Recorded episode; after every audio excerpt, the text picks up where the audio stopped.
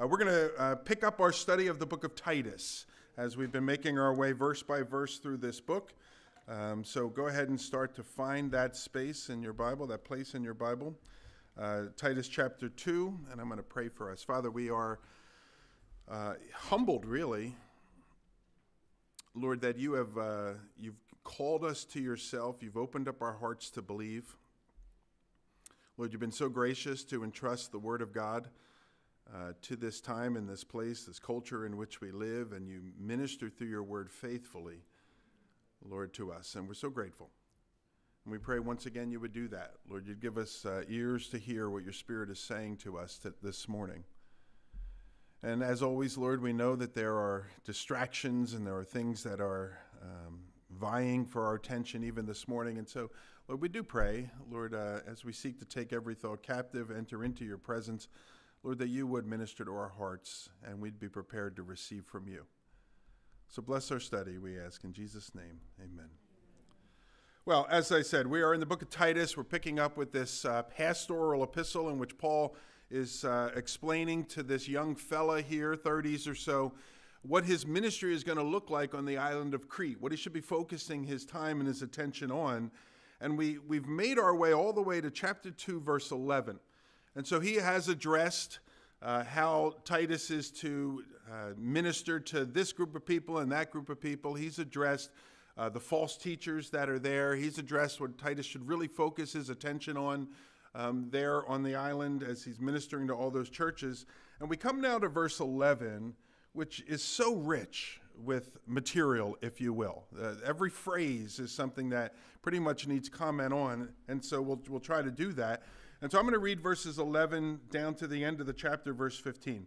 It says, Now for the grace of God has appeared, bringing salvation for all people training us to renounce ungodliness and worldly passions and to live self controlled, upright, and godly lives in the present age, waiting for our blessed hope, the appearing of the glory of our, of our great God and Savior, Jesus Christ, who gave himself for us to redeem us from all lawlessness and to purify for himself a people for his own possession who are zealous for good works.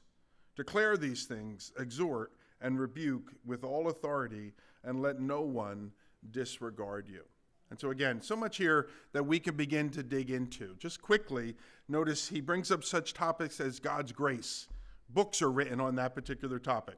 He brings up salvation. He brings up this idea of salvation for all people that he talks about. Certainly, that needs some commentary.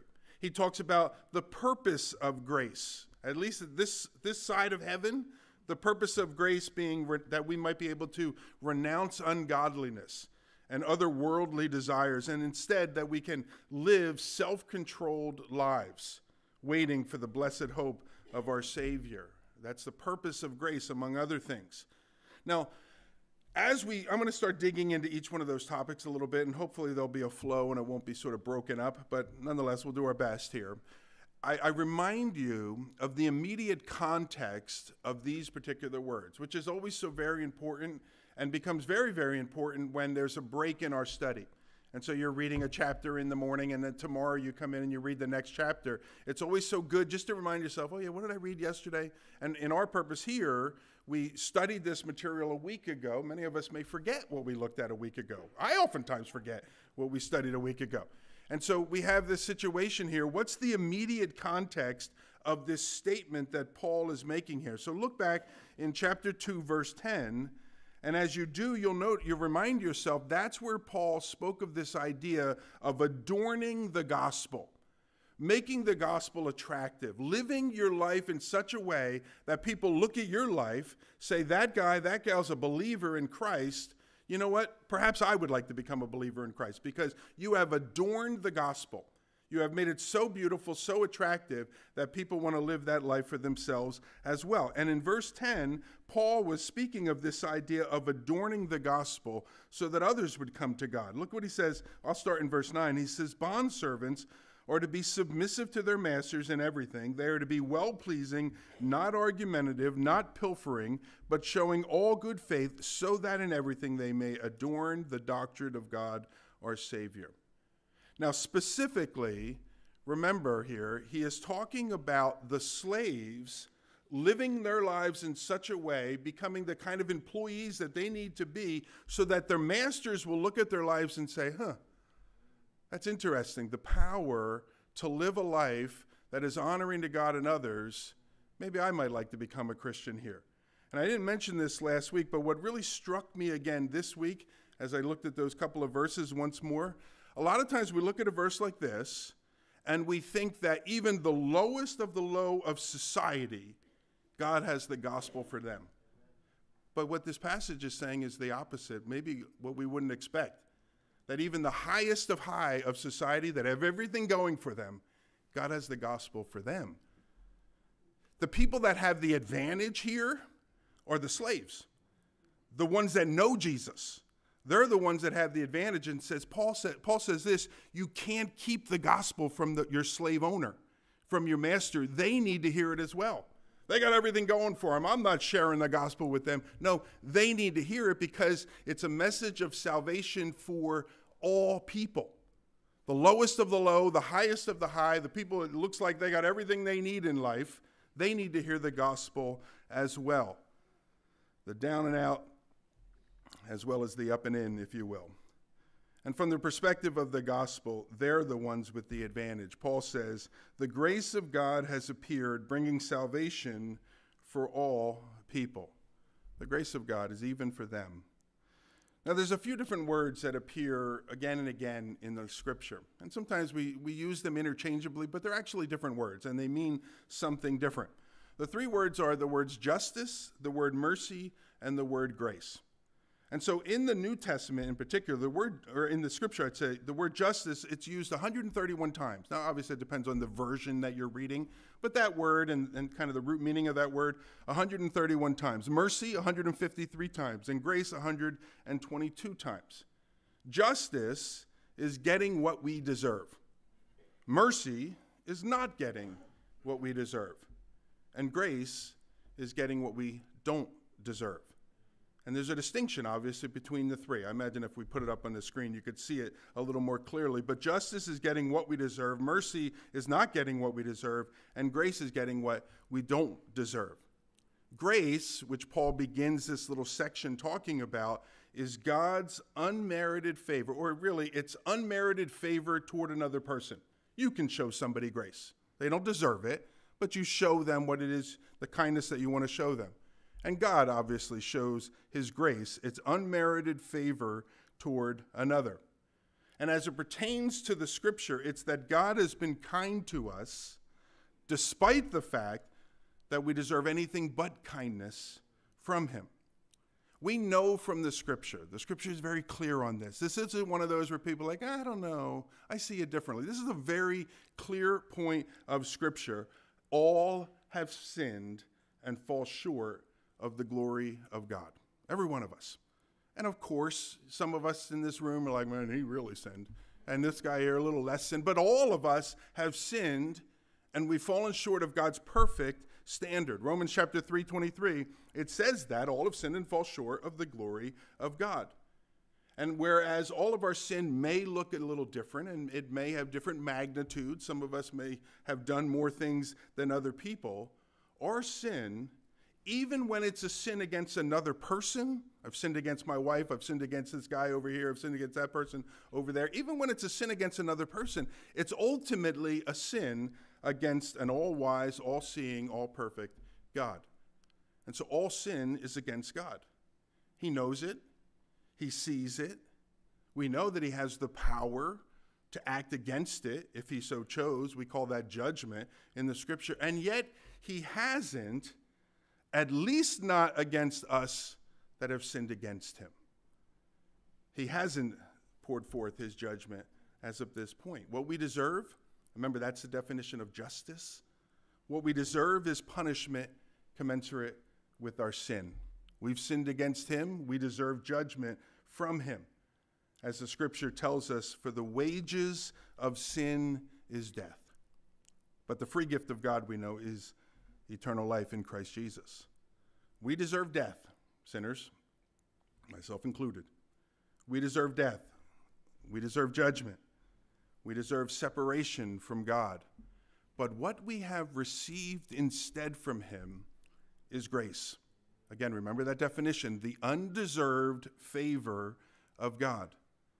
And so, again, you go on in that Romans passage for the wages of sin is death, but the free gift of God is eternal life. That's God's grace. We don't deserve it, it's His unmerited favor. And instead of judgment, God's grace has come.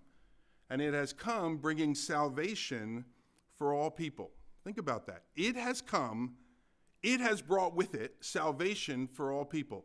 You don't have to seek it out, you don't have to search it out, you don't have to do this in order to earn it. It has come and it's brought salvation with it.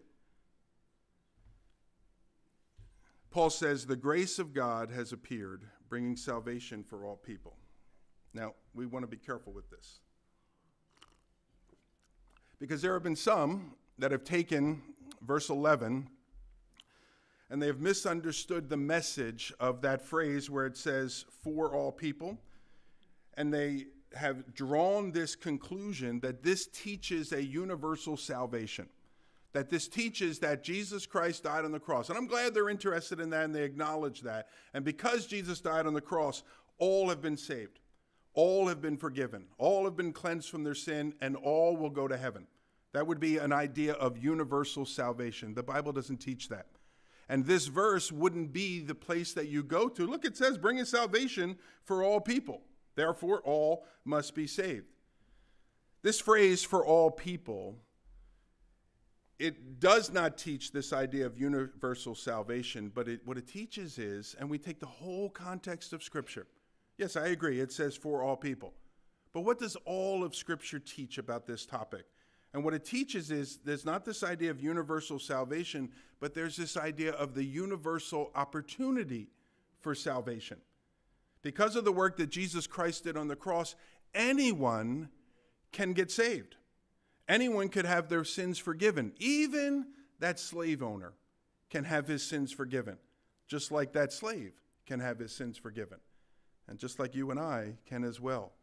The work that Christ did on the cross, we might say it this way it did not save all people, but it provided the means of salvation for all people. And that's a very important distinction. And that's why we go forth and we share the gospel with others. That's why we send missionaries out to preach the gospel to others. I found this helpful explanation. It said, It might be said that Christ's atonement, that's the atonement, is this idea of the covering of his blood from the cross. It goes back to the idea of the sacrificial system.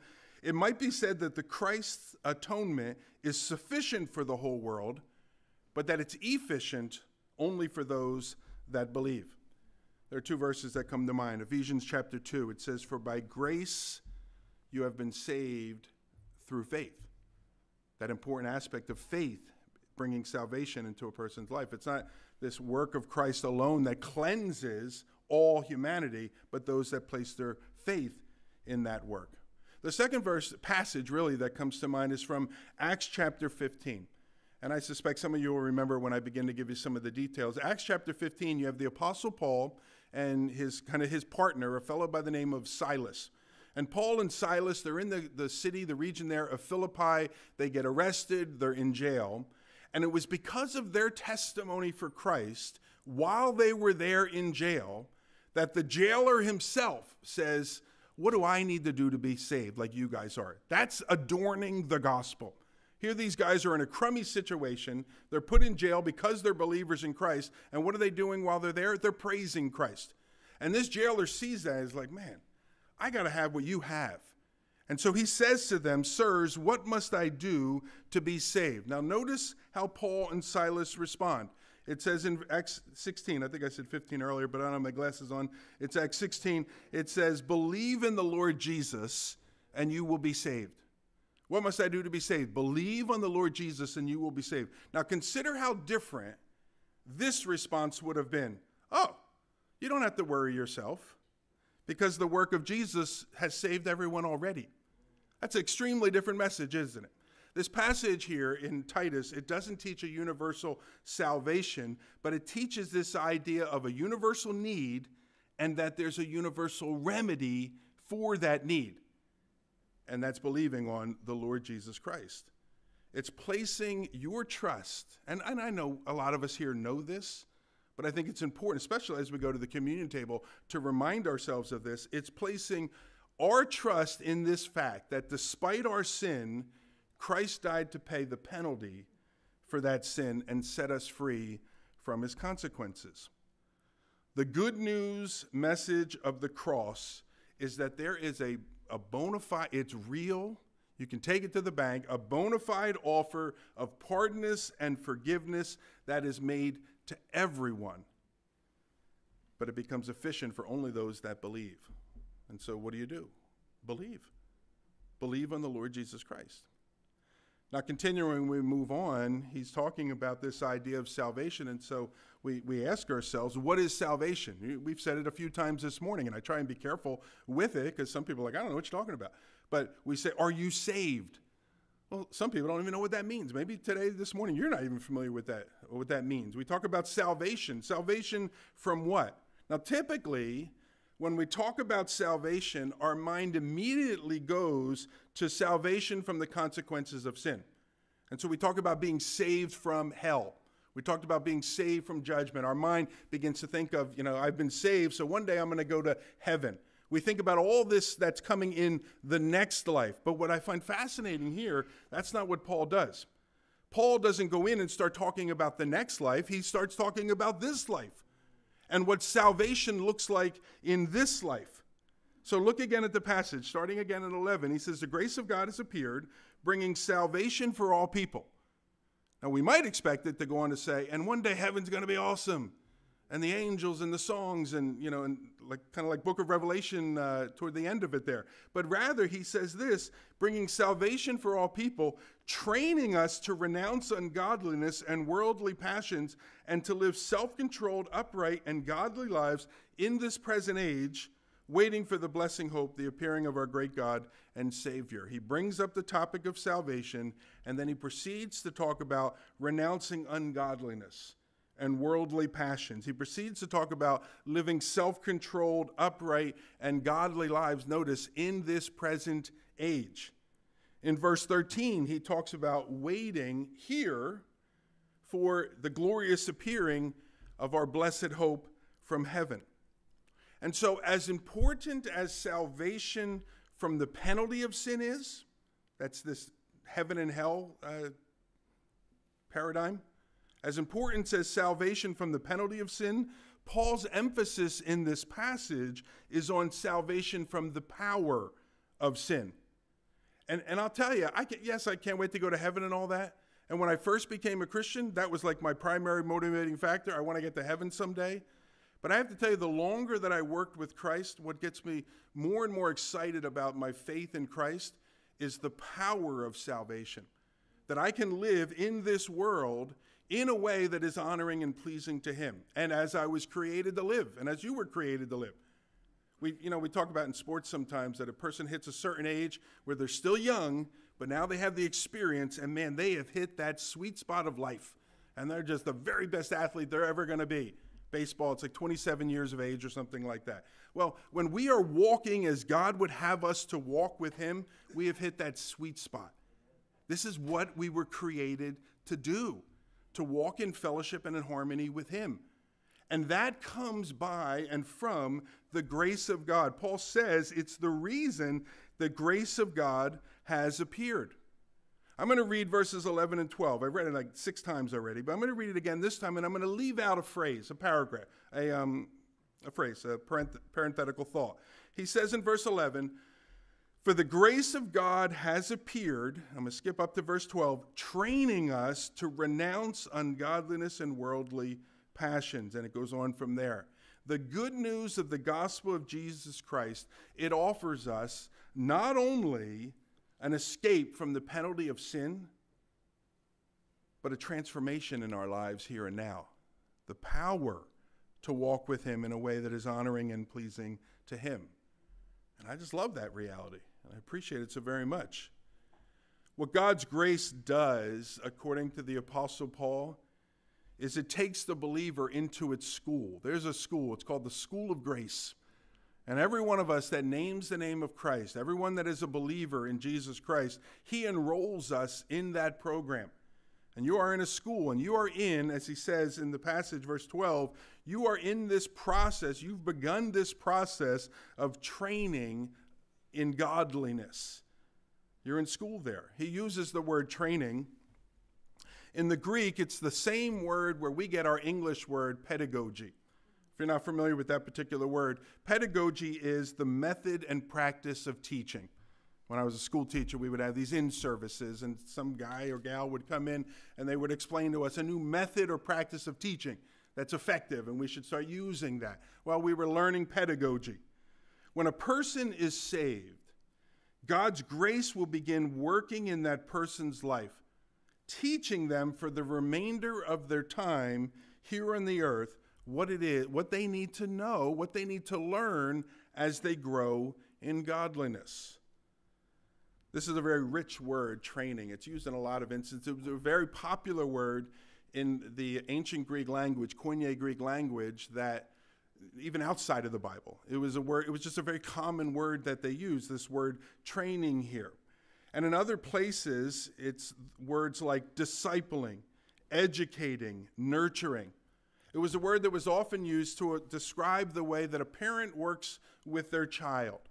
And so, you know, a school teacher, uh, myself, something like this, we might lecture a lot here. Well, that's only one way to teach. You know how a parent teaches their kids in a million of million different ways. And so the way that a parent will pull the kid aside and encourage them. I was thinking we got all these little kids running around here now that are a lot of them are learning to walk.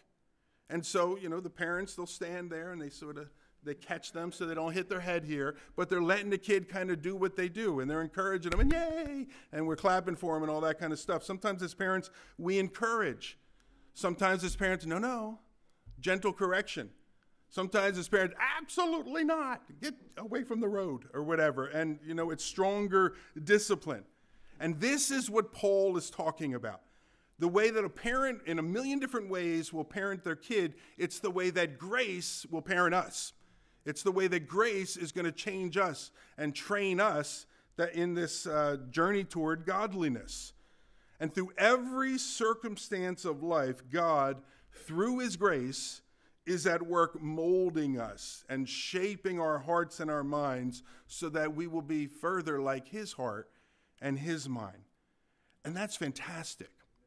That's exactly what we want when we come to faith, we want to be more like God. And the fact that He is willing to kind of tutor us, come alongside of us for 20 years, 30 years, 50 years, however it is we might walk with Him, that's remarkable. You, you're going to spend that kind of time with me? And He's like, Yep, and that guy there, and that guy there, and all of you. I can do it all at once. I'm amazing. I'm God. Or whatever. And He is. Now you'll notice what Paul does. He says, For the grace of God has appeared, bringing salvation. So it doesn't say he has brought salvation, this sanctifying process in our lives. He's bringing it.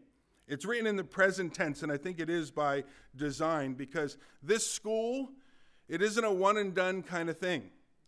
You come to Jesus and you're, you're saved and you've been forgiven of your sins and washed and cleansed, and you're changed in an instant, and everything about you is different. That's not the reality, as many of us know. All, I'm sure all of us have come to discover. The other part of it is this isn't a, a school you go away to for a weekend or a semester or for four years. And God trains you up, and now you're ready to go, and you're going to be godly for the rest of your lives. This is a present tense process that continues on and on and on and on and on until you come to the end of your days. He is in the process of perfecting us, He's in the process of sanctifying us so that we will be more like his son at the end of our days than we are at the beginning of our days. You don't graduate from the school of grace. You just keep moving on and on and on as God keeps on changing you. And so, Paul here, he says, the grace of God, it trains us. Excuse me. He says, the grace of God trains us to renounce ungodliness and worldly passions, and to live self controlled. Some versions say soberly, which we've been talking about. It's been appearing a lot in the book of Titus. Upright and godly lives in this present age. What God does as we journey with Him is He begins to pull certain things out of our lives and He begins to put other things into our lives. And so He, be, he pulls out, as we see here, ungodliness and worldly passions, and then He begins to replace them with character traits like self control, with righteousness, or uh, He talks about being upright, and with godliness, godly lives in this present age. How, he, how does he do that? Well, he does it through the, the, convic- the training process. By the conviction of his Holy Spirit, which he has given to everyone that's a believer as a down payment of heaven, it says. The Holy Spirit lives in you if you're a follower of Jesus Christ, a believer of Jesus Christ. And so it's through the conviction of the Holy Spirit and through the revelation of his word. And so you read his word and you're like, oh my gosh, I didn't even know that that's what God wanted me to do. I didn't even know that that was a problem that he didn't want me to do.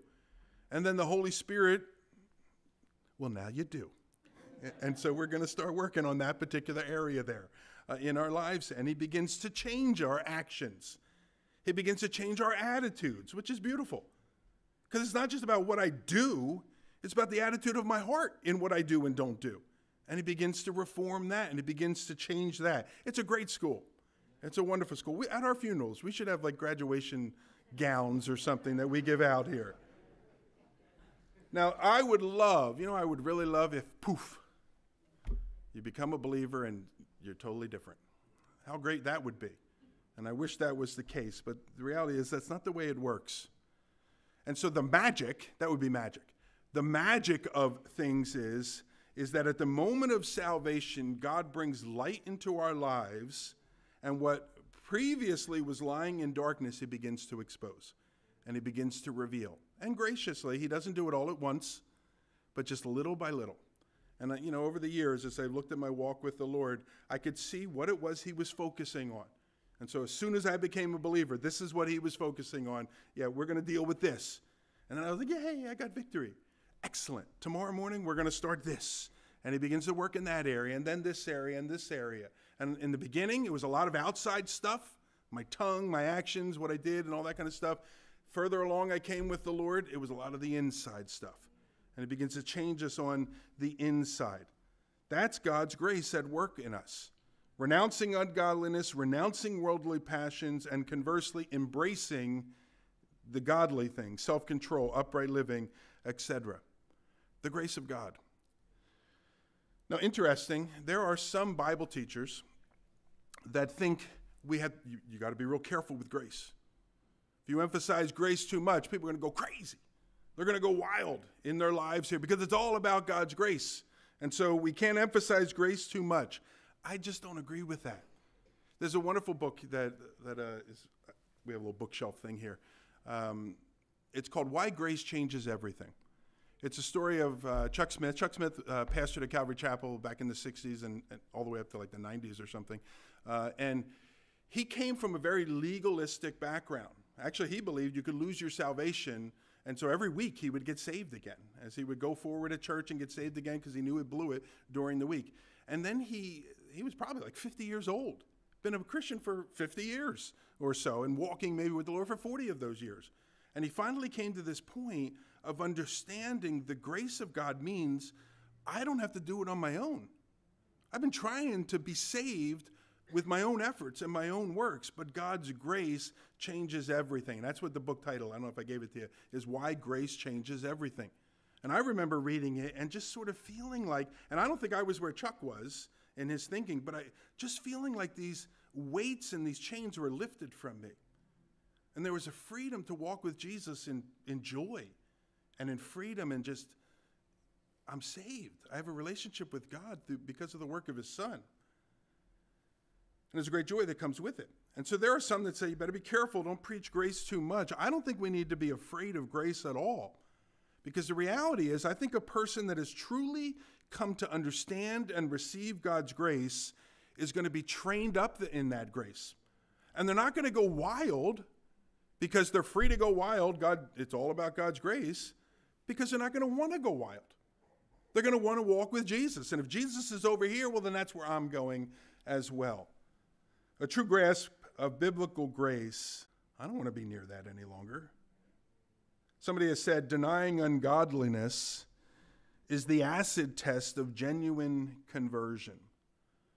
Because of a Christian's new nature, because of the indwelling of the Holy Spirit, that new believer cannot comfortably continue to live in unconfessed sin. It's going to have to be pressing against them because that's what God's word does in our, or that's what the, God's grace does in our lives. John MacArthur, he said, a person who is not being purified from sin has no claim of being saved from sin. And I don't agree with everything MacArthur says, but I do agree with that statement. I think that's an important statement. Okay. A person who is not being purified from sin has no claim of being saved from sin. And the point of the state, it's a strong statement, I understand. But the point of the statement is this you will be, if you're saved, you will be uncomfortable with sin. There's a process of God's grace working in your lives where His Holy Spirit is saying, yeah, let's not go there. Let's not do that particular thing. There's two other passages that come to mind on this topic. Paul wrote both of them. The first is the book of Romans, Romans chapter 6. It's a, he says this. It's kind of long. I think we're going to, yep, it's up there. He says, Let not sin, therefore, reign in your mortal body to make you obey its passions. Do not present your members to sin as instruments for unrighteousness, but present yourselves to God as those who have been brought from death to life, and your members of God, your body, to, as instruments for righteousness. For sin will no longer have dominion over you, since you are not under law, but under grace. The impact that grace has in our lives. The second is from Paul's writing to the believers in Ephesus, the book of Ephesians. He says, But that's not the way you have learned Christ, assuming that you've heard about him and were taught in him, and the truth is in Jesus, to put your old self, which belongs to your former manner of life and is corrupt through deceitful desires, and to be renewed in the spirit of your minds, and to put on the new self. Put off the old self, put on the new self, created after the likeness of God in true righteousness and holiness. That passage there in particular, it's been likened to, changing garments. If you've got an old, dirty, stained set of clothes that are on you, taking those off and putting on a whole new set of clean clothes. Paul talks about put off and put on. Put off ungodliness, he says in Titus. Put off worldly passions. Renounce those things. Now, ungodliness, it's a want of reverence toward God. It's a want of reverence toward God or the absence of God in a person's life. So it's not necessarily going out and living this crazy, wild life. Ungodliness is simply the a want of reverence toward God or the absence of God or reverence for God in a person's life. It speaks of a person who has no real place for God in their life. And that could simply mean they don't give him any thought, they don't pay him any mind, and they just live the life that they want to live, going in the direction that they want to go. And they could be a nice, wonderful, upstanding individual of society and still end up going to hell because they don't have a relationship with God. And they've lived their life in such a way where they gave God no thought. They never allowed His Holy Spirit to convict them.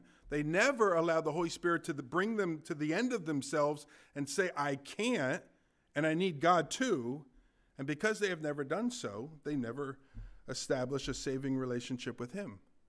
Paul talks about there renouncing ungodliness, living life in such a way as if God doesn't matter in your life. The next one he talks about is worldly passions. Some versions use the word worldly lust. Now, when we think of lust, we oftentimes think of sexual sin. But here, worldly passions, it refers not just to sexual sins, but also lust for power, lust for wealth, lust for fame, lust for anything else that is only of this world. That's worldly passions. Paul says what grace teaches us to do is to stop living for this world and start living for the next world he talks about renouncing ungodly passions. And so those are what we would call the negative features of grace work. That, that's the things God's going to take out of our lives. But at the same time, God puts things into our lives. They, those would be the positive features. To go back to that Ephesians passage when he talked about put off, take off the dirty garment, put on. Well, this is what he tells us to put on in Titus. And he says to live self controlled, upright, and godly lives in this present age. The Christian life, it has to be more than just the negative virtues. I don't do this, I don't do this, I don't do this, I don't do this. Oh, yeah? And I'm miserable because I don't do anything in my life here. There are positive aspects of walking with the Lord, and we have to nurture the positive virtues as well. On that positive side, grace teaches us to live self controlled lives. As far as our own desires are concerned, we, have, we begin to learn the lesson I don't have to give into every desire that I have. I don't have to say everything I want to say. I don't have to do everything uh, that my, I desire to do. I can say no to myself and still live. Self controlled, he talks about being there. Well, that's, a, that's an aspect that God trains up in us. And early on, as we're learning self control, there's a lot of interaction with God. Oh, God, you got to help me here. God, and it's running away. Get me out of this situation, God. There's a lot of that stuff that is going on as God begins to train in us the character trait of self control. Next thing he talks about is upright lives. I think some versions use righteously, live righteously here on the earth. That's referring to the interactions we have with others. And grace treats us that we're not what the whole world revolves around, as much as we think we are but that there are other people that live on this planet as well. What grace teaches us is to treat others with things like honesty, to be respectful in our dealings with others, to operate in all ways purely toward others. Grace teaches us that. So self control is internal, it's dealing with myself. The second one here is dealing with others. And then lastly, Paul speaks about living godly lives. That means a life that acknowledges God. Remember, ungodliness was living in such a way as it kind of if God doesn't even exist.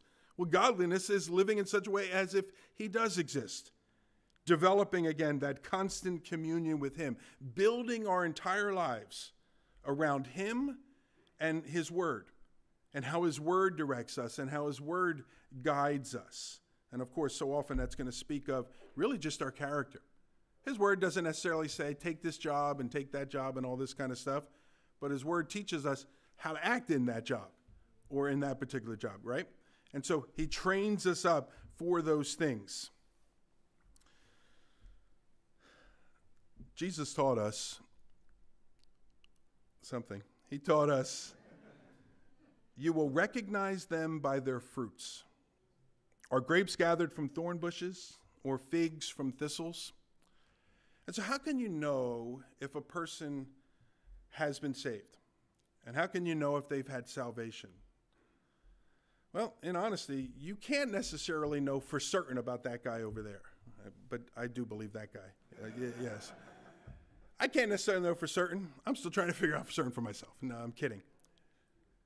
But you can look at a person's fruit in their lives. And that fruit should give evidence of God's work in their lives. Jesus again said, You will recognize them by their fruit. And so in our lives, we look and we see examples of us renouncing ungodliness, renouncing worldly passions. We see ourselves embracing things like self control and uprightness and godliness. And those are indicators that the school of grace is doing what the school of grace does it's changing us. Well, Paul's going to go on. We got, we got to go on. If we're going to have communion today, um, here, we're running out of time. Jim's like, I know. Jim, Jim's going to lead us today in communion. But Paul continues in verse 13. He says, Waiting for our blessed hope, the appearing of the glory of our great God and Savior, Jesus Christ. Waiting for our blessed hope, which is interesting. Our blessed hope is a person, is Jesus. So it's not even really, one day I'll go to heaven. No, our blessed hope is one day I'll be with Jesus in heaven. So we're waiting for him. And Jesus said, I go to prepare a place for you that where I am, you may also be. And if it were not so, I wouldn't have told you that I'm going to prepare a place for you. And if I go, I will come again.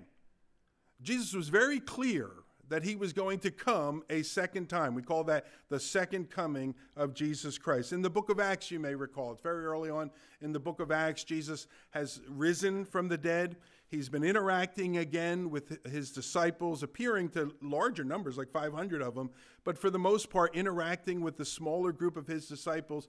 And he goes out with them and Jesus then, as he's with those disciples, he begins to ascend into heaven. This is Acts chapter 1. You can read it, I'm not making it up. He begins to ascend up into heaven, and as you can imagine, the disciples, they stand there and they watch him as he goes, and they're looking up into heaven.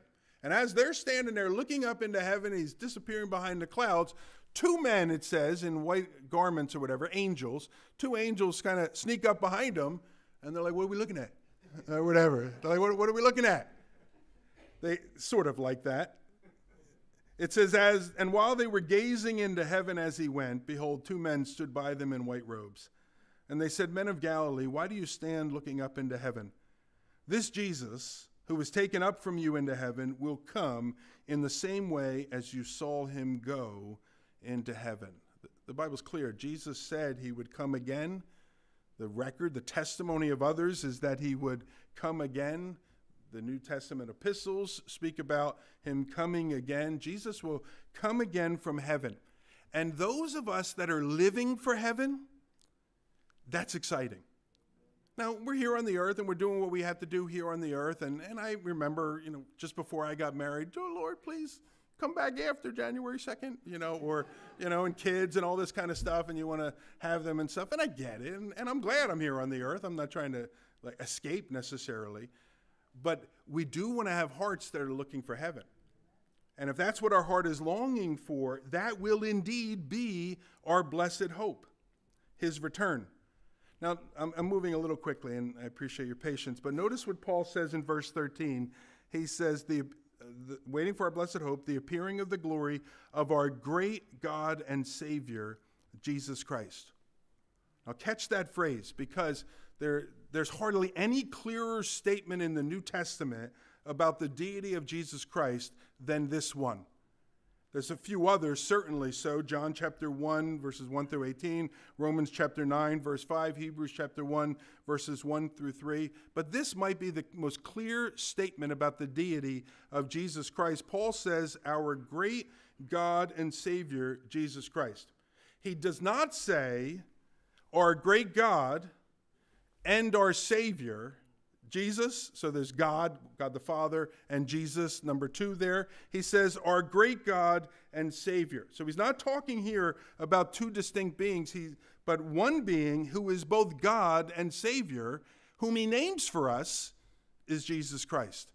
And both of those phrases there, our God, our Savior, both of those phrases are referring to the same individual. Paul unequivocally believed, as do we, that Jesus is our Savior and our God. And Titus 2:13 is a clear affirmation of that beliefs, that, that belief.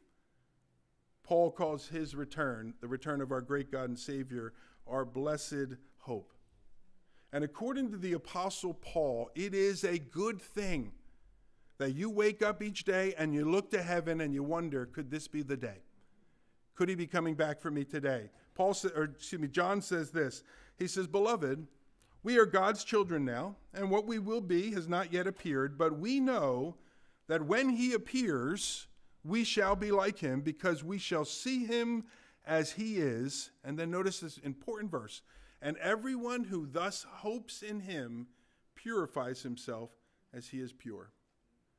You remember when you were in high school and your parents went away for the weekend and I don't know why. They said they were going to leave you home alone for the weekend, and you had all your friends over, and you studied math and, and things like that. You did whatever you did there. But you knew your parents were coming home. We're going to be home around 3 p.m. on Sunday afternoon. And so you cleaned and cleaned and cleaned at 2 p.m. because you knew that their appearance was coming within an hour. And what do good parents do? They come back a little early and they catch you. I, I don't know if that's what yours did but that's what mine did. This idea of today could be the day, I'm living for heaven, certainly is going to keep you from getting involved in this thing and getting involved in that thing. If you know at any moment he can come and interrupt what it is you're getting involved for.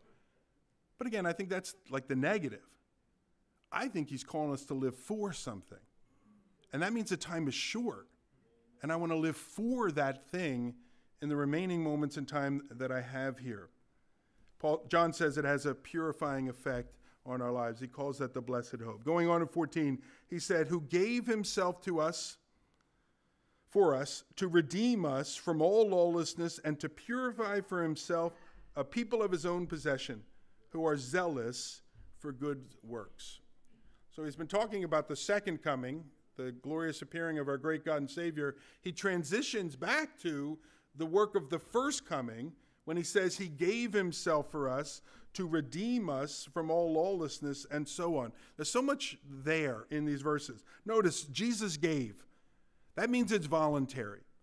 He made that determination. He decided, I'm going to go and I'm going to give my life voluntary. It wasn't compelled, it wasn't taken from him. He says in another place, nobody is my is taking my life from me. I'm laying it down freely, he says. Next, he says he gave himself. That means he gave all that he could give. He gave his very life for us.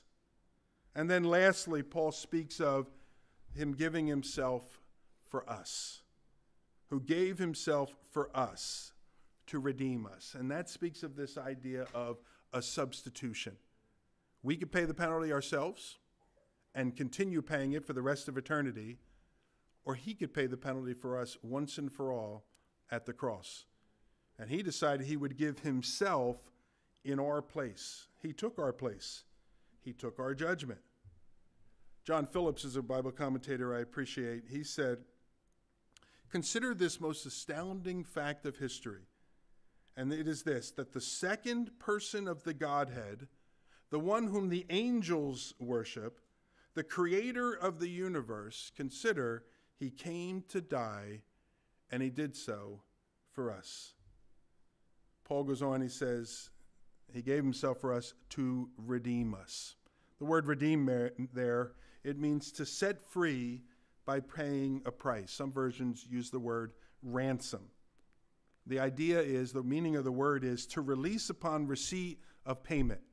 This is what it's going to cost to set that person free. And so you, you pay the ransom for it. One had a debt, and they would remain bound as long as the debt went unpaid. Well, our debt, all of us, I don't even know everyone here, but I know we're all the same. And our debt for every one of us in here is the consequences of our sin. Every one of us in here, for all have sinned and fallen short of the glory of God, every one of us in here, we have sin that must be judged. And by his death, Jesus met the just demands of God's holy law the perfect one, took upon himself the consequences of the sinful ones, each of us. I say it a lot. I hope it's one of those phrases that we just all kind of learn because I say a lot. The cross of Christ was no accident. The cross of Christ was the very reason why Jesus came to this earth. Jesus said this in Mark 10, 10. He said, For even the Son of Man came not to be served, but to serve and to give his life as a ransom for many. He came to redeem us. He came to purify for himself a people for his own possession, zealous for good works. Saved us from, saved us to. He redeemed us, notice too, that we might become a people for his own possession. Some of you that are more King Jamesian, you know that that verse uh, it reads there he he calls us a peculiar people. Anybody have that in your bible there? Peculiar people? I know that guy does and it fits for you. Um, certainly so. Please know this. When it says a peculiar people it doesn't mean that jesus saved us so we could become weird. It doesn't mean that. That's not the point that paul's seeking to make. Now some of us are weird but that's not jesus' fault all right you brought that on yourself when, ta- when Paul talks about being a peculiar people, or again, as it's some of the more modern translations, a people for his own possession, it's using a phrase that described what a conquering king would do, or maybe a, a military general would do. and they would go in, they would take over a city, they would defeat it, and then the conquering king, the military general, whatever it might be, you, you've heard the expression, to the victor goes the spoils. Well, that's how many of the soldiers were paid. Take whatever you want. But first, the conquering king, the general, he would go in. He says, Oh, I love that credenza. And he put his little name on it. He says, I'm taking that for me. And he put his name on it. And he, she, would take whatever it is they wanted first. And then the, pe- the soldiers, they could get all the rest. That's the word that is used here. So when it says a people for his own possession, God said he saved us for himself. He went around, he put his little post it note on you and your life. You are his.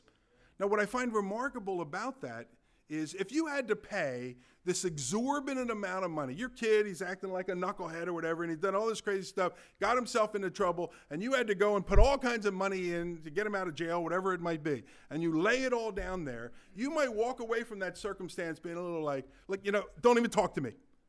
Just get in the car, I'll get you home, or whatever. And you might be a little embittered toward him, right? Jesus paid this exorbitant amount of money for our lives, and we could expect him to say, you know what, just, just don't talk to me for a bit. But instead, he goes over and he says, no, no, no, you get over here. You need to talk to me now because I bought you. You're mine. You're my peculiar possession. Some of you more so than others but I've saved you for myself. Think about that. How remarkable. Paul finally says, Declare these things, exhort, rebuke with all authority, and let no one disregard you. The exhortation part, he says, Declare these things, rebuke with all authority those that won't listen. Timothy was a young, or excuse me, Titus was a young guy, just like Timothy was. And there might be those in the community that say, well, you're young, you don't know anything. Paul says, you know everything you need to know. Keep declaring the word of God there. Re- uh, exhort, rebuke with all authority. If somebody says, he's just a kid, he doesn't know, don't let anyone disregard you. You keep preaching what you need to be preaching. Declare these things, he says to them. And that's not because Titus was somebody special. Well, I'm the minister, so listen to me. It's because the message that Titus had was something special. You keep preaching the word of God and let that impact every life of the people that you're coming into contact with. Let's pray. Father, we thank you. We are a peculiar people for your own possession, Lord. You love us so incredibly much. You want to be in relationship with us, even though we know we don't deserve to be in relationship with you, even after you've done the saving work in our lives, Lord. So often, Lord, we, uh, we go our own direction. We're like that sheep that has wandered off. But God, you're so kind. You put the 99 over there in the pen, you go, you hunt us down, you find us. If need be, you break our leg, you lay us over your the back of your neck, you carry us to where we need to be. Lord, we thank you that you don't just leave us as we were, but you do a changing process in us to make us more like your Son. Lord, we love that. We rejoice in that. And as we focus our thought and our mind now on the sacrifice of the cross through communion, Lord, would you draw us into your presence, we ask. In Jesus' name, amen.